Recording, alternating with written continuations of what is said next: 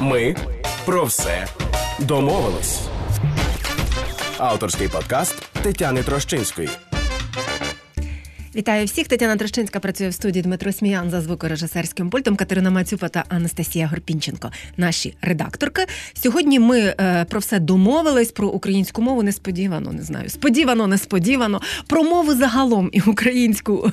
Зокрема, ідея Олександрівна, блогерка, ютуберка, тіктокерка, філологиня у нашій студії. Вітаю вас. Привіт. Я не знаю, з чого почати. Можливо, я з філології почну. Та?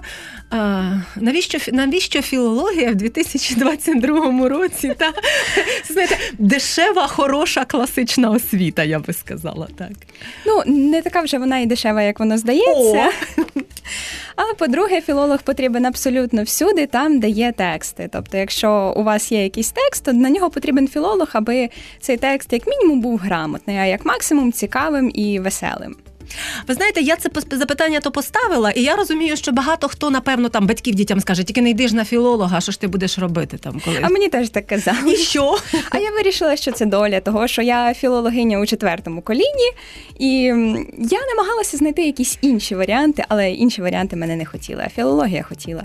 Але насправді я з вами згодна, що філологи потрібні скрізь, тільки їх не дуже бачать. Їх не дуже бачать у маркетингу, їх там не дуже бачать в рекламі, наприклад. Та? Їх не дуже хочуть взяти взяти де-небудь, де де потрібно хоча б помилки повиправляти. Я вже не кажу про якісь глибші знання. У вас є оце бажання таке е, повиправляти помилки там, де ви їх бачите? Раніше воно було, і тепер воно досі залишається, особливо через те, що я викладаю, і я звикла виправляти помилки там учнів і все таке. Але е, цим не можна обмежуватися. Тобто, оце прескриптивізм час від часу треба відкинути, і замість того, щоб щось виправляти, краще занотовувати щось цікаве для себе. Прескриптивізм. Прескриптивізм. Це, це що? Це те, що зі мною, та це коли я хочу кому доставити там, де її немає. А, на, Насправді просто мовознавство ділиться на дві такі категорії: на прескриптивне і дескриптивне. Угу. Прескриптивісти кажуть вам, як говорити, а дескриптивісти слухають те, що ви говорите, а потім кажуть, що о, ви сказали оте, то і це круто. Клас. Це треба знати насправді. Ну, тобто, інколи ми це робимо, так, але ми навіть не усвідомлюємо, що ми це робимо. А грамар нації є такі люди? Та то і є ці самі прескриптивісти. Це добре чи погано? Я не знаю, чи це не добре, не погано, воно є і існує. Тут насправді це глибша проблема, якщо говорити про Україну, так тому що е, є маса людей, які, припустимо, там вивчають українську мову, і вони говорять з помилками. І хай вони говорять з помилками. Краще, хай вони говорять з помилками, але українською, ніж не українською. Але звісно, це дуже це дуже зручно, коли є хтось, хто може тебе виправити, підказати як правильно. Головне це робити не в грубій формі, аби ще випадково не відбити бажання. Хоча багато хто робить насправді в грубій формі, і, можливо, відбиває бажання, і, можливо, навіть ображає цим. І е, є от цей момент, е, можливо, через це частина людей каже, наприклад, я все знаю, я розумію, але я відповідатиму вам російською, бо я себе не почуваю впевнено. От ви так правильно говорите, як на радіо. У мене таке дуже часто бувало. От ви так правильно говорите, як на радіо, а я вам відповідатиму російською, тому що я не буду себе почувати дуже комфортно, а раптом я вживу русизм. Насправді дуже часто люди виправляючи, вважають, що вони знають, що вони виправляють, але іноді це бувають такі норми, ну дуже умовні, якісь стилістичні помилки, які е, у розмовній мові. У розмовному мовленні є власне частиною української, тобто не завжди ці виправлення ці, ці виправлення грамотні і не завжди вони мають місце бути. І я часто кажу людям, які із центру або зі сходу України, що ви говорите правильно, головне говоріть. Я передивилася багато ваших відео, готуючись до ефіру. Але я вам скажу чесно, не тому, що готуючись до ефіру, по-різному в житті буває. Інколи я дивлюся, тому що змушена, тому що готуюсь до ефіру. В вашому випадку мені було просто цікаво. Ну, чесно, цікаво. Дякую. З великим задоволенням про діалекти, ну просто з великим задоволенням. Гуцульський, Волинський, от прямо вчора ввечері дивилася. Про Гуцульський і Волинський, напевно, це всі думають, що вони знають, що є діалекти. А от, наприклад, Київ і Київщина. Тут є діалект? Чи ми... Е, Діалекти є по всій території України. Просто для того, щоб їх почути, варто час від часу виїжджати за межі великих міст. Тобто, якщо це Київщина, то це може бути або середньонадніпрянський, якщо південь, або середньополіський, якщо північ. Там далі на схід уже східнополіський, слобожанський і все таке. Тобто навіть центр, навіть схід, там теж є діалекти. І про все я збираюся зняти. Про такі про це ви теж збираєтеся зняти? Звісно. Да. А є десь місця в Україні, е, де говорять правильно? Там в школі ми вчили Полтавщина, е, здається, батьківщина. Ох, е, ну дивіться, батьківщина літературної мови це справді середньонадніпрянський діалект, це оце південь Київщини, Мгм. Полтавщина, але із там дуже складна історія, яка пов'язана із складними стосунками у редагуванні творів Шевченка Кулішем. Розказуйте, розказуйте. Це вже філологічна байка. Та все одно. яку я боюся не згадати в деталях. Ну словом, е, суть у тому, що Шевченко же ж. Власне, е, був носієм середньонадніпрянського, і він товаришував із Кулішем. А Куліш, власне, був носієм, ну він із Чернігівщини, тобто це десь приблизно середньополіський. От і власне Куліш редагував твори Шевченка, через що е, багато, ну не багато, але як мінімум один мов- мовознавець вважає, що е, середньополіський діалект набагато більше вплинув на формування літературної, ніж середньонадніпрянський. Та і зараз, зараз, якщо послухати тих самих полтавців, Мгм. то можна зрозуміти, що ну воно дещо відрізняється від того, чого нас вчили у школі. Якщо послухати тих самих полтавців, то ми можемо знайти е, чи почути дуже багато суржику. І більше того, якщо ми послухаємо полтавців, то вони дуже пишаються ним. Є таке. А я їх не критикую, до речі. То, що я там навчилася на радіо говорити без суржику, це нічого не означає. Насправді дуже багато людей його вживають в Україні. Що ви думаєте про суржик загалом? Ох, то складне питання, то дуже складне для мене питання. Тому що раніше, десь приблизно на першому курсі, поки у вас е, не було діалектології, всі філологи вони суто прескриптивісти. Вони люблять всім вказувати, як говорити, але потім у них з'являється оце от двояке ставлення до суржику і подібних явищ, тому що з одного боку це стале мовне явище, яке від нас нікуди не дінеться, і його би був резон якось досліджувати. Але з іншого боку, він негативно впливає на українську мову, на літературну і вбиває діалекти. Тобто з цього боку його потрібно винищувати. І що ж тут робити, біс його знає. І що тут робити, я не знаю. І я теж інколи думаю, що якби не знати природи, що частково суржик з'явився через русифікацію, так і це теж не може бути. Е, ну, ми не можемо відкидати цього, і не- ми не можемо не раді е, чи радіти з цього приводу. Так, тобто це частково політичне питання, Мгм. і якщо зважати на політику, то суржик це однозначно ні. Але якщо подивитися із мовного питання, то все не так однозначно. Е, повертаючись до вашого до, до одного з ваших відео, я там для себе знайшла бальзам на душу, там про подкаст і підкаст. Але для тих наших слухачів і слухачок, які цього не чули, розкажіть, будь ласка, про подкаст і підкаст, тому що робимо тут подкасти на громадському радіо, а тоді люди їх називають підкастами. Вся справа в тому, що слово подкаст походить від англійського iPod, тобто трансляція на iPod, і тому це не є питомий український корінь, де відбулася. Заміна оцього давнього «о» на і, тобто це не є корінь, тому там нічого не міняється. Але українська мова прагне все нормалізувати, тому я не здивуюся, якщо через кілька а, років, кілька десятків років це стане нормою. Ми будемо робити підкасти. Усе може Воно бути якось не милозвучно, якось воно не а чи незвично. чи незвично, а люди до всього звикають. Особливо, якщо їх тягне так говорити, то куди ми від цього дінемось? А, фемінітиви. Ми тут місце, де фемінітиви практикували ще тоді, коли їх не практикували ніде. І головне, що нас за це. Е, Любили, били, що нам тільки не робили. Частина людей, звісно, любила, частина людей, звісно, робила зауваження. Особливі, особливі зауваження у нас е, викликало слово, коли ми когось із жінок називали членкиня такої то організації. Я й досі наполягаю на тому, що членкиня це нормально, е, якщо ми кажемо про жінку. Тим не менше, поступово, поступово вони почали входити в мову. Громадське радіо не ста- тепер вже не унікальне, і мені з цього приводу сумно. Про фемінітиви. Ви за, ви за них, ви їх вживали раніше, вони притаманні українській мові. Е, По-перше, так, вони, звісно, притаманні те, що слова для слова фемінітиви для деяких професій є незвичними на слух. Це просто справа в тому, ем, що жінок там раніше не було, тобто й не було відповідних слів, аби їх називати. Але, звісно, у української мови є така властивість, як витворювати жіночі форми для певних слів. Тобто, це абсолютно ок, і я дуже насправді.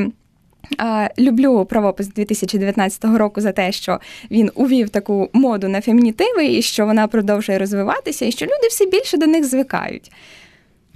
Ідея Олександрівна у нашій студії, але ви справді Олександрівна, Так. але не ідея. Але не ідея. Але будемо вважати, що ідея.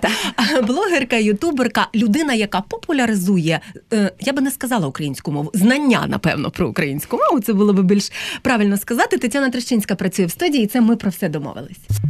Ми про все домовились. Слухайте подкаст в ефірі громадського радіо або шукайте в розділі подкасти на нашому сайті. Оскільки Ютуб, Тікток, Інстаграм, все ми вже згадали. Ну що я не знаю, Ютуб, напевно. Та я подивилася, що після того, як ви зробили а, своє відео про пісню Шум, та зр- по-перше, зросла популярність. Ну так, фрагмент нагадаємо для того, щоб можливо хтось чув з наших слухачів і слухачок, то пригадає. Так, я говорю про пісню Go Ей Шум. Страшенно люблю фольклористику, тому мені аж не терпиться розповісти вам трошки більше про цю пісню. Вона спровокувала дуже багато обговорень, дуже багато вкидів із боку росіян, і тому мені стало дуже цікаво з'ясувати, що ж з нею не так взагалі. Хто такий той шум? Хто його придумав? Звідки в нього ця зелена шуба? Чому з'явилися веснятки з його участю? Звідки вони взялися? Навіщо вони були? І нашу люди при тому водили хороводи. Ну, про, про все розповідати не будемо, хай відео передивляться всі, хто нас слухає. Але чому в нього зелена шуба, я таки запитаю для тих, хто не чув. Зелена шуба то фактично метафора, за допомогою якої описували ліс. Тобто, коли приходить весна, з'являється шум в лісі, тому що у шума з'являється зелена шуба, тобто листя. Нічого такого, хоча нічого такого пікантного, та чого б ми могли очікувати. А є у вас версія, чому насправді стало дуже популярно? Чому ця пісня стала популярна? Я от пригадую, що коли вона там тільки з'явилася, ще до е, поїздки навіть на Євробачення, в школах, на оцих всіх дитячих святах шкільних, де завжди виступали раніше піонери, тепер, тепер звучало «Go away», Це було дуже так дивно, але напевно правильно.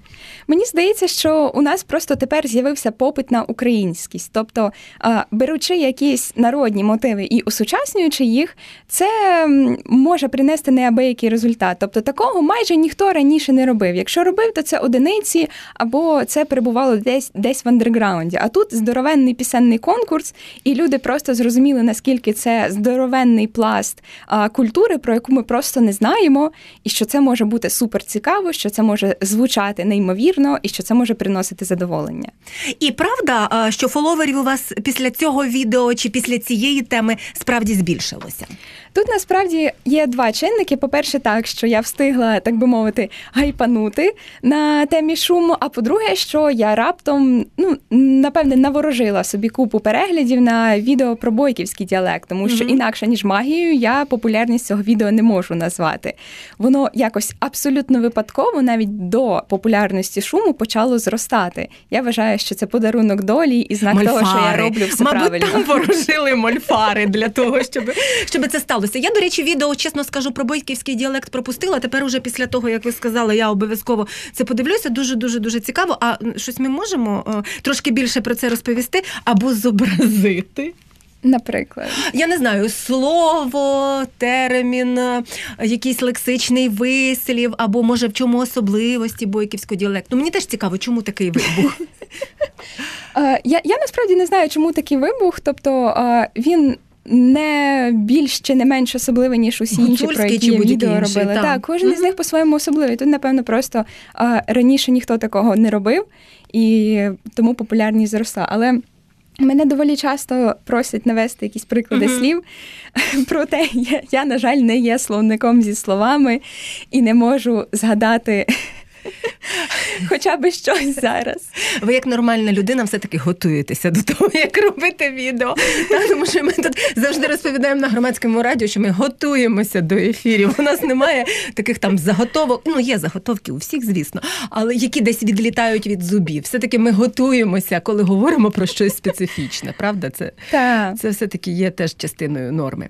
А, ви сказали, що ви викладаєте. Ще до Ютубу повернусь. Ну, давайте повернусь потім. Ви сказали, що ви викладаєте. А кому? Я викладаю школярам просто індивідуальні заняття з української мови і літератури. Боже, прекрасно. Я я рада, що я вас тут отримала в студії. Зараз я говоритиму голосом усіх мам, які добре вчилися в школі. Так от, коли ми добре вчилися в школі, нас не лякали ні суфікси, ні префікси. Ми їх вивчали, повторювали і добре складали на всіх іспитах. Що відбулося зараз із дітьми або із суфіксами і префіксами, що вони так не йдуть.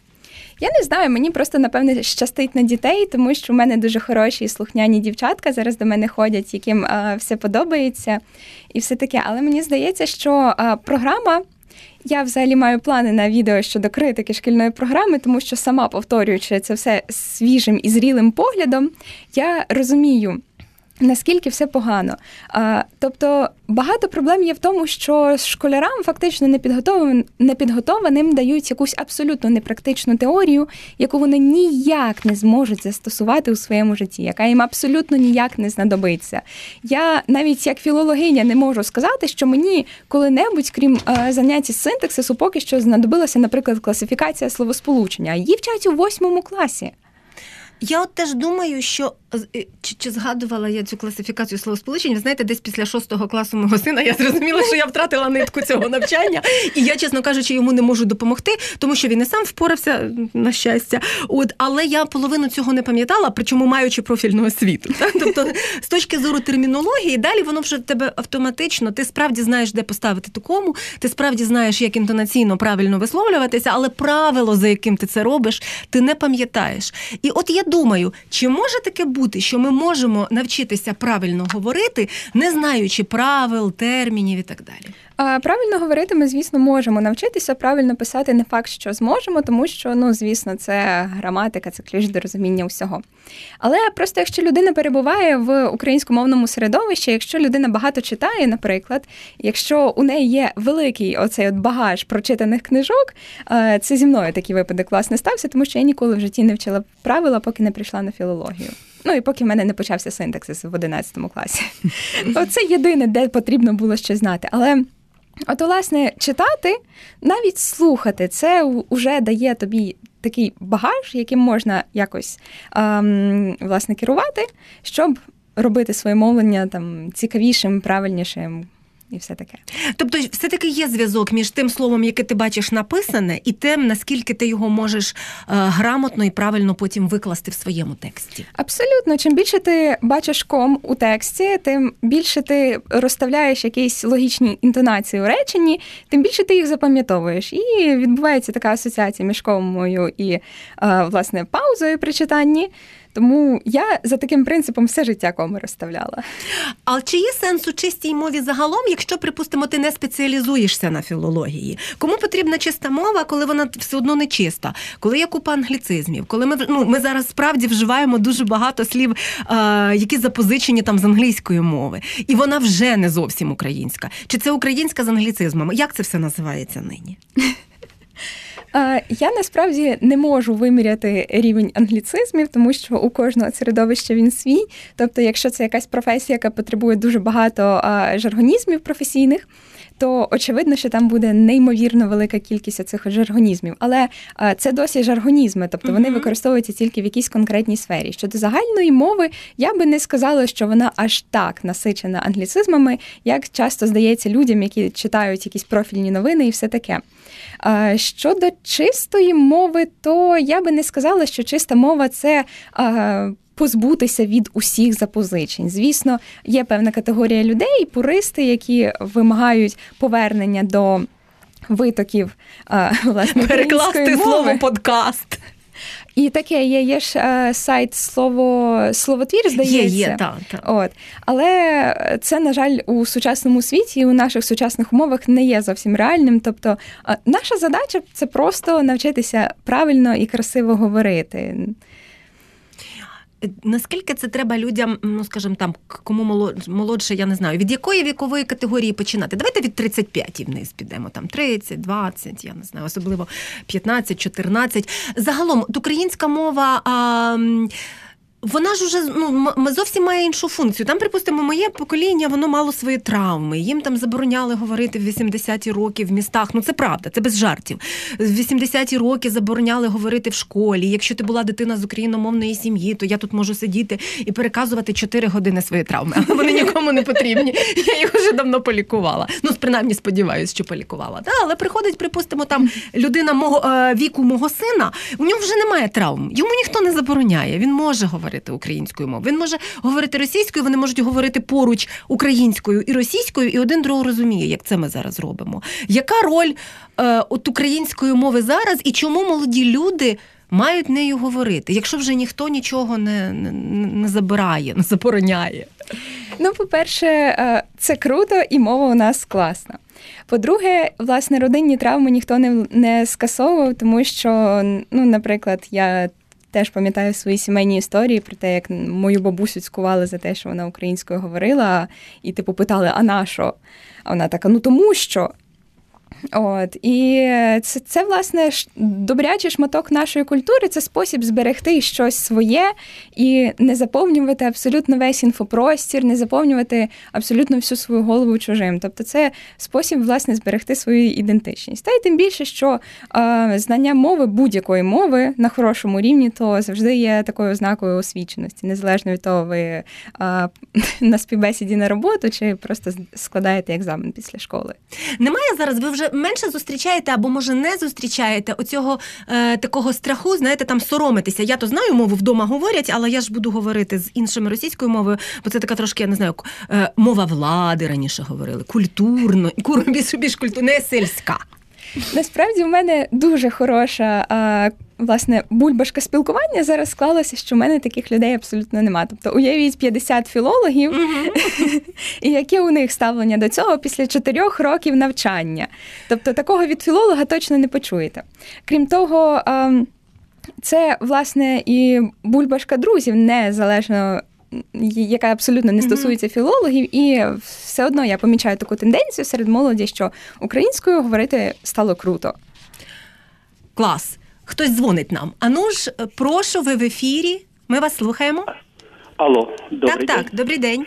Це Володимир, Київщина. От питання таке: от от ви звертаєтесь з передачі, мабуть, ви до цього не були знайомі, але звертає звер, звертання один до другого на ти. Ну, в українській ми, мові... Ні, ми не звертаємося на ти. Перепрошую. Ні, ви що не, не слухайте самі себе. От ви кажете про нас, тих, хто вас слухає, і кажете, і кажете ти образно. От це все одно, що ви між собою розмовляєте і називаєте на ти. А звернення на ви і до радіослухачів це актуально це питання. Актуально ти чи ви? О, Відповідь, будь ласка. Дякуємо. Дякуємо, що ми самі себе не слухаємо. Це звичайно дивовижно. Ну добре. До кого ми зверталися на ти, то перепрошуємо ще раз звернемося на ви. Я аж замовкла. От буваєш.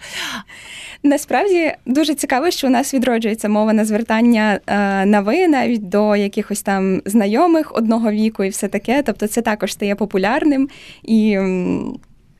Це насправді класне питання, тому що я, говорячи умовно, я теж кажу ну, говорячи, наприклад, про свій досвід, я кажу uh-huh. ти, замість того, щоб вжити там якесь власне канцеляристське безособове слово. Ну, це як один із варіантів уникати канцеляризмів. Тобто, коли я кажу, ти сидиш і думаєш про себе, то я чимось, я не знаю, щось я порушила, якусь мовну норму. Я ж можу розповідаючи про себе, що і ти сидиш і думаєш, наприклад, що чому ти так вживаєш там це слово. Я не думаю, що тут є якась мовна норма, то скоріше мовна традиція, і вона у кожному регіоні, у кожної людини може бути своя. Про себе сказати на ви для мене трохи дивно. Я себе, звісно, поважаю, але не настільки, щоб вважати, що мене дві. Ідея Олександрівна в нашій студії блогерка, і ютуберка, і тіктокерка. Так? Скрізь ви є. Крім інстаграму. В інстаграмі вас немає? Немає. Боже мій, мене нема в Тіктоку. Але може, може, треба, не знаю. Не знаю, чи треба. Власне, запитаю про український сегмент і україномовний сегмент в давайте Ютуб і давайте Тікток. Що там є для, скажімо так, української людини, яка би хотіла щось пошукати українською? Чи воно розвивається, чи є в нього перспективи? Е, Воно розвивається, у нього безумовно є перспективи, і його намагаються навіть отак от руцями брати і рухати за допомогою якихось премій, нагород, підбадьорювання цих от конкурсів е, і, і все таке. Якщо ви хочете подивитися щось у Ютубі українською, то знайдете відео практично на будь-яку тему, починаючи від політики, подорожей, гумору, закінчуючи якимись науково-популярними каналами, типу мене, клятого раціоналіста, довкола ботаніки і все таке. Є багато оглядів, наприклад, на кіно, на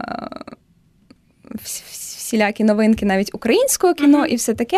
Єдине, що ніша музики поки що не заповнена. Тобто, звісно, виконавці є, але а, тих, хто розбирається в музиці, і пояснює то на широкий простір, поки що нема. Тому, якщо ви раптом думали щось таке завести, то не встидайтеся. Ага, ця, ця ніша є. Ну не знаю, хтось можливо нас слухає і вирішить, наприклад, її зайняти. Хоча знову ж таки ми розуміємо, що інколи а, це так вистрілює непередбачувано. Так абсолютно, Абсолютно. важко визначити, наскільки це може бути, е, наскільки там передбачити. А, давайте трошки про ЗНО, можливо, чи про щось таке. Та тому чому? Тому що українська мова у нас доволі часто вона приходить до нас, коли десь там з'являється іспит. Ну тобто ми там говоримо, говоримо, а потім раптом ми виявляємо, що можливо ми недостатньо щось довчили попередні 11 років в школі, чи ще 5 років, дехто по 2 роки вчить е, в інституті, будь-де.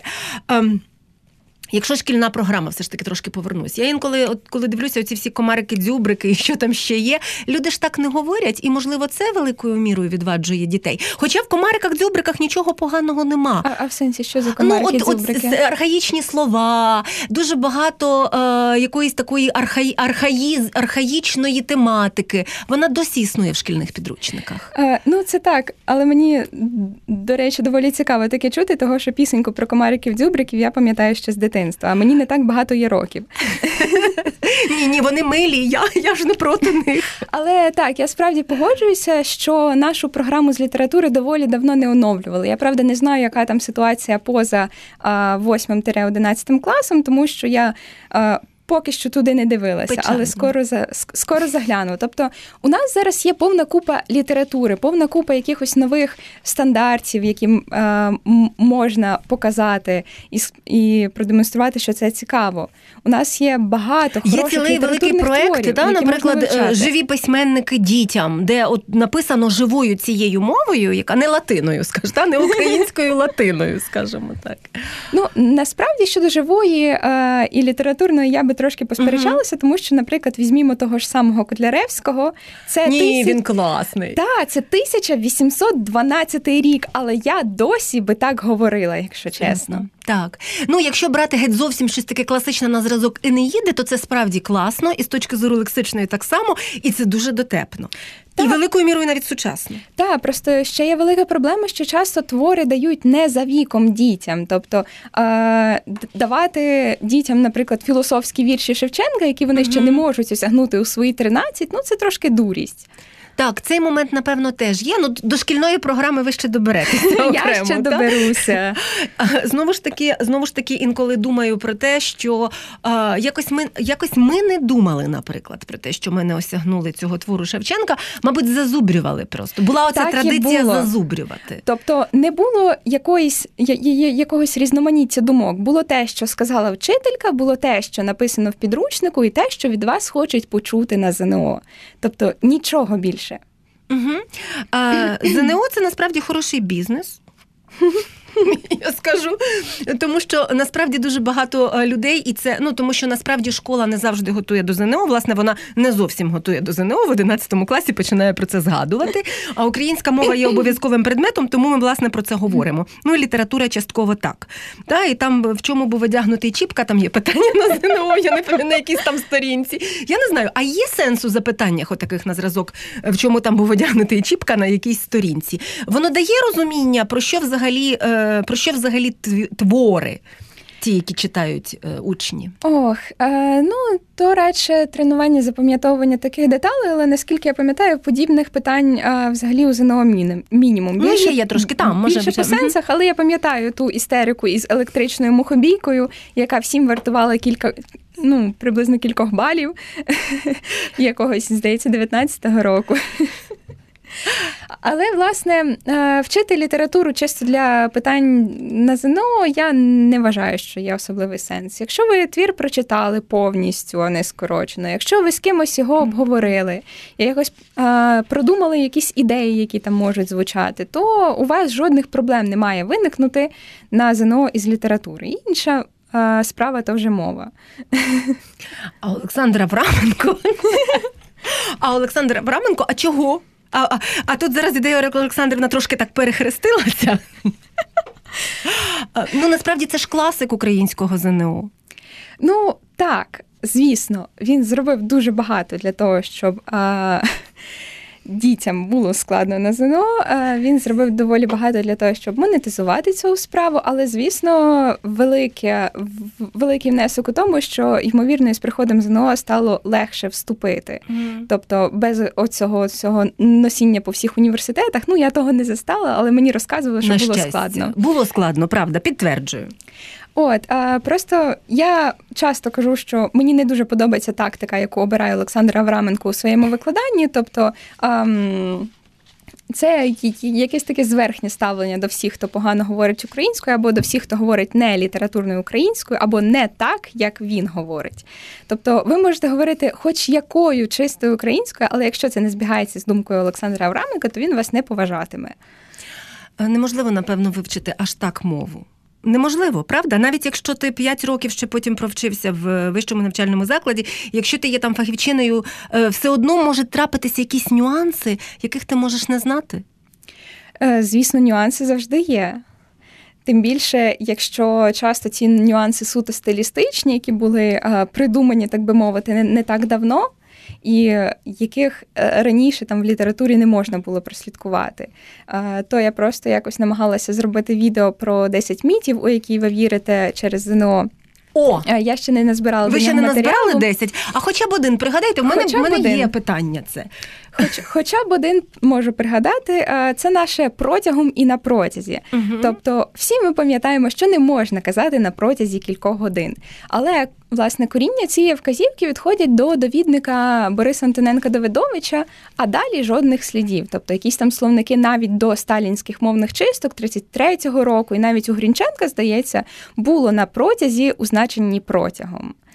Тобто не треба боятися. Я просто я боялася як гріха величезного де-небудь вжити слово на протязі, тому що на протязі це російською на сквозняку, і е, від від думки, що щось там сталося, і ти застудишся від цього протягу. Мені страшно досі. Я, Я запам'ятала дуже добре, що в жодному разі вживати цього не можна але не так. Ну от то стилістика, стилістика то дуже умовна штука, і вона може змінюватися із часом. Те, що раніше такого не було, не значить, що його не могли вести пізніше. Ну так, але тим не менше існують, е, звісно, якісь моменти, коли потрібно знати так, як каже книжка, тому що те саме ЗНО, та тому що згідно з книжкою перевірять твої знання. Не завжди то прямо згідно з, з книжкою, часто там просто а, керуються принципом логіки. Тобто, щоб люди вміли відрізняти кальковані із російської вислови від власне українських, які у нас є, і які було би добре вживати. Яку ви для себе ставите? Я не знаю, от є, можна так сказати, що є у вас якась мета е, все-таки в популяризації чи в більшому розумінні, що таке українська мова, яка вона, звідки вона прийшла, які особливості, там, я не знаю, діалекти, те саме. От те все, про що ви розповідаєте. Ну, тобто, є надмета, чи просто так цікаво? Ну, е, насправді в історію української мови я поки що не планую занурюватися, тому що це дуже складно і я, я поки що не можу. От, Але здебільшого я просто планую просувати це діло далі, щоб якомога більше людей зацікавилися подібними темами. Ну і плюс, ще коли я готую якесь відео, я і для себе дуже багато нового дізнаюся, тобто то ще паралельно самоосвіта йде.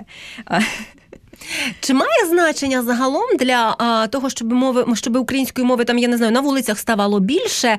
А, щоб говорили, я не знаю, відомі, багаті люди чи лідери е, громадської думки.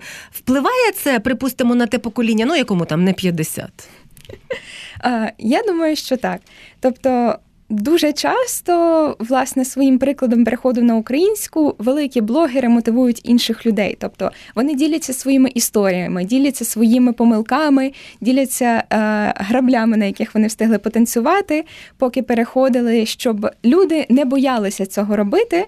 І у такий спосіб я насправді здається на каналі Tokar.ua бачила відео із е, збіркою історії тих, хто перейшов на українську, і там коментарі це просто мені було так приємно то читати. Типу, стільки людей, скількох це відео змотивувало, я ще не бачила. Клас. Клас, ці речі справді можуть надихати, і е, бо я собі от думаю, е, що можливо і ми теж живемо в якійсь бульбашці. Ну ж ми ж розуміємо, що, наприклад, і журналістика великою мірою бульбашка, так і ти тут спілкуєшся з людьми, які професійно говорять українською мовою. Ну окрім того, що велика частина вдома, то ще й професійно. Ми говоримо на роботі, і коли ти потім виходиш на вулицях Києва. Ну я не знаю, більше ви її чуєте ніж припустимо 4 роки тому зараз. Ох, мені складно порівняти, тому що у мене доволі дивні стосунки із двома мовами. Тобто я помітила за собою, що до певного віку я їх взагалі не розрізняла. Угу. Я не помічала, якою мовою я говорю. Українська От. чи російська? Так. І таке було. Тобто Цікаво. Ем, це залежало від середовища. Ну, uh-huh. вдома воно у мене українськомовне е, на 100%, але в школі я не пам'ятаю, якою мовою говорили мої однокласники. Я не пам'ятаю, яка мова звучала навколо мене. Я це почала усвідомлювати десь років, можливо, в 16. І це оцей момент, про який я кажу, що в принципі трошечки стирається ця рамочка. Так, ну тобто, так. вже ми зараз до травм не будемо повертатися знову, але зараз ти можеш говорити одночасно двома мовами, і багато хто з твоїх друзів в компанії може бути, що звучить від кількох людей, от дві мови одночасно. Люди часто перемикаються просто на автоматі, не помічаючи цього. Я е, згадую історію про те, як я з дитсадочка приносила якісь веселі російські слова, з яких сміялася, бо вони звучали мені незвично. Ну, тобто я все життя чула інше слово, а тут воно звучить отак. А як же ж тоді мову зберігати? Ми так радісно з вами знаєте поговорили. А тепер я от замислилася. А як же ми тоді будемо зберігати українську мову? Якщо простір російськомовний все одно він існує. Я інтернет маю на увазі. Я маю на увазі той самий Ютуб. Скільки відео українською мовою не запише, російською тільки через ринок, все одно матиме більше переглядів. Це ж очевидно. Ну більше переглядів, то та, але чи більше переглядів серед українців? Ось що важить. Тобто ага. кількість глядачів українського Ютубу вона не зменшується, вона тільки зростає угу. з кожним днем. І я вибираю для себе такий от вихід лагідної українізації, тобто просто робити щось круте. Якщо ви робите щось круте українською, байдуже, яка у вас позиція, чи просуваєте ви її, чи ні, просто робіть щось круте. І якщо людям це подобається, люди підуть за вами. Не послу, вони почують. Вони Там, почують. Вони почують. Ну тоді ще на сам кінець запитаю. Дуже такий ем, е, тривалий час говорили про те, що так має бути мовою престижу. Є це слово, та не не, не лякає воно вас, правда? Мовою престижу. Це свого часу вчителям російської мови доплачували в школі. Вчителям української мови ви не вважаєте, що варто би доплачувати? Е, вважаю, зокрема, через те, що Викладання то неймовірно складна справа. Тобто, у, у мене і бабуся досі викладає, і я часто слухаю її історії зі школи. От. Ну, Крім того, що вчителі вони незаконно якось мало заробляють, вчителі української мови справді мають любити свою справу, щоб ділитися цією любов'ю із іншими. Але неможливо любити щось, якщо тобі за нього не платять. Ну або платять недостатньо. Та Та так, ти його можеш любити, але недовго. Це так. перевірено практикою. Дякую вам. Дякую вам, що прийшли сьогодні до нас. Ідея Олександрівна, блогерка, ютуберка, і тіктокерка, і філологиня, і нехай буде популяризаторка української мови. Так мені здається, що це дуже така зрозуміла тоді рамочка була а, в у нас в студії. Тетяна Трещинська працювала для вас. Дмитро Сміян за звукорежисерським пультом. І це ми про все домовились. Слухайте, думайте. Ми про все домовились. Слухайте подкаст в ефірі громадського радіо або шукайте в розділі подкасти на нашому сайті.